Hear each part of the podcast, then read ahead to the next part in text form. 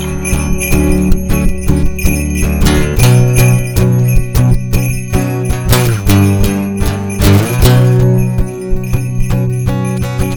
everybody, this is Dude, and this is the Bourbon Boys Advent Tasting Podcast. We pulled together some of our favorite picks to share with you as we count down to Christmas. We hope you get a chance to taste some of these great bourbon brands this holiday season with friends and family. Until then, bourbon on. So let- right. let's start with a Bulleit. Sounds good. All right. Uh, so I've got Bulleit, and if you guys want to start pouring around, I'll give you a little backstory on Bulleit. Um, Bulleit is actually it's it's funny. Everyone claims to be the first bourbon, and um, this is claiming to be one of the first bourbons. It goes back about 150 years. Um, and there was this uh, tr- uh, tavern keeper in Louisville, Kentucky, and his name was Augustus Bulleit, B U L L E I T. I think it's often uh, misspelled, but um, he uh, Augustus created this mash blend where he you know was creating bourbon and became this family history of uh, of building out this bourbon, and then he went on a road trip and never returned, so he disappeared, and the the story ends there with Augustus, but his uh, um, great great grandson, Thomas Bulleit, uh, quit his job as a lawyer in 87, 1987, to start it back up. So he got a hold of some of the bourbon and figured out the mash bill and took a, took a run at it. So it is in uh, Kentucky. It's um, you know uh, distilled at the Bulleit Distilling Company, and uh, it's got a high rye in it. So I think as you start to taste it, you'll probably get a little bit of that bite. So if you guys want to taste it, um, let me know what you think. This one's coming in at 90 proof. Um, the mash bill is 68% corn, 28% rye, 4% malted barley. And they've got four um, um, products being distilled. They have what we're tasting, tasting tonight is the, the is the straight bourbon. They've got a 10 year, which is 91 proof. They've got a barrel strength, which is somewhere between 120 and 125 proof. Boom. So that will that will drive a Porsche. Mm-hmm. we'll drive a Porsche. Uh, but this one's coming in at 90 proof, and uh, it's 30 bucks a bottle, which is Wow. really easy to get a hold of. It's got this old medicine bottle look to it from uh, like an apothecary Yeah. type store that you would. Uh, And kind of an old medicine taste. Oh, I'm, I'm really Nice. curious. I'm really curious how you're going to like this one, Derek, because I know you're not a huge rye fan. yeah, and this one this one is in my cabinet, and it's it's one of the first bourbons that I tried, and I remember uh, the the feel of it, the spice, the the the burn.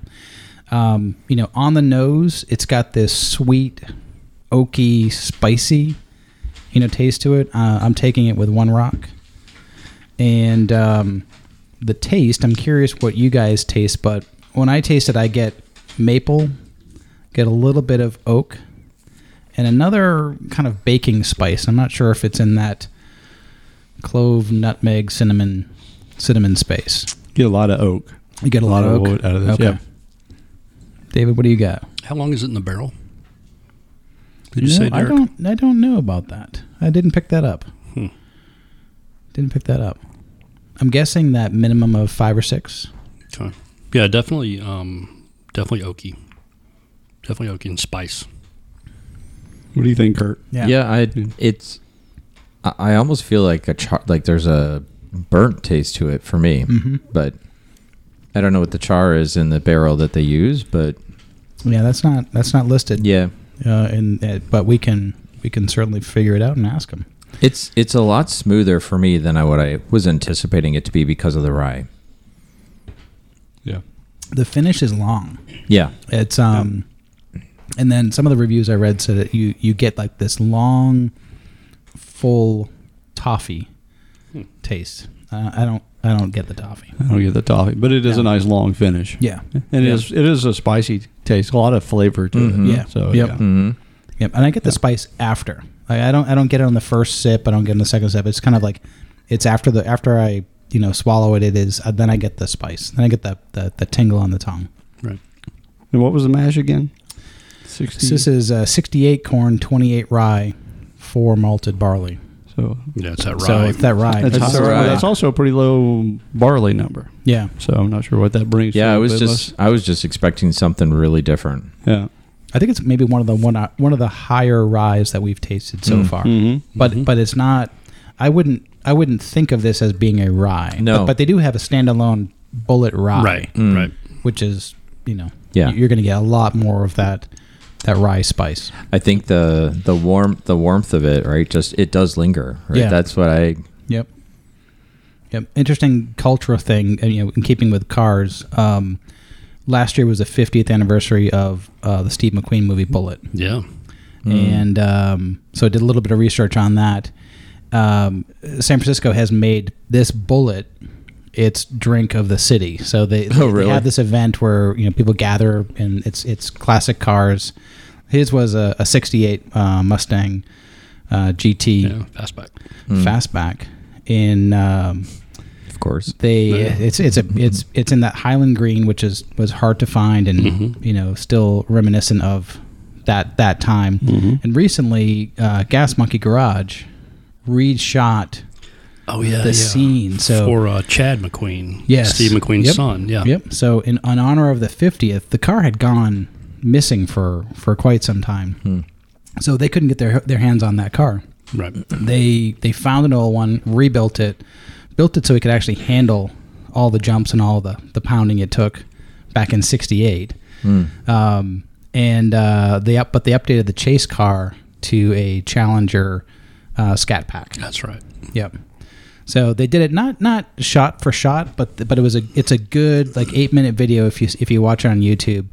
Um, they did a really good job recreating that that feel, and at the end, Chad drives it off into the the distance. Yep. Mm. Yep. Kind of a salute to his dad. That's cool. Yeah. So I heard an interesting story about Bulleit. If you look at the bottle, so the label is actually crooked. Mm-hmm. Now I don't know if this is Yes, lore is. or if this is a true story, but and I don't know if it was is it Augusta? Augustus. Augustus. So I don't know if it was him or 150 if years ago.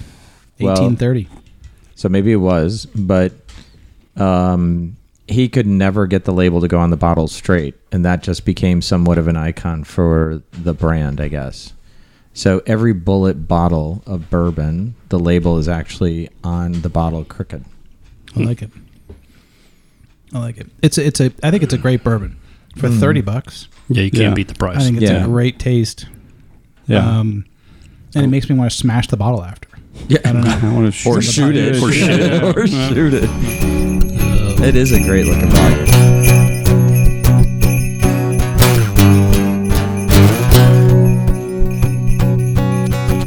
From all of us Bourbon Boys, we want to wish you all a very Merry Christmas and Happy Holidays. Bourbon on.